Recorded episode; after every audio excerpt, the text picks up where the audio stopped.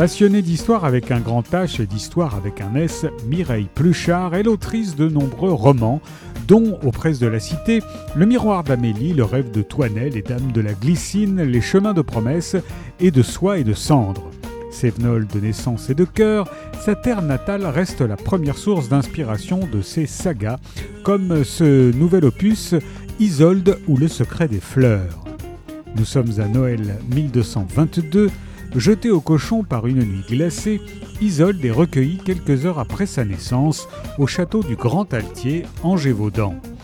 Complice d'Azalaïs, la jeune châtelaine, elle déploie à ses côtés sa connaissance des fleurs et de leurs parfums. Quand Azalaïs, passionnée de poésie, choisit la vie de troubadour, son nom restera même au nombre des troubaïrites renommés, Isolde prend la route avec elle. Loin de sa terre natale, la jeune fille à l'odorat subtil découvre avec bonheur senteurs provençales et parfums d'Orient, de Chypre à la Palestine.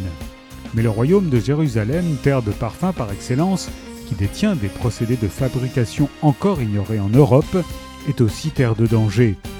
La jeune Isolde sait-elle déjà qu'au bout de son voyage se cache peut-être le secret de sa naissance? Isolde ou le secret des fleurs de Mireille Pluchard est paru aux presses de la Cité.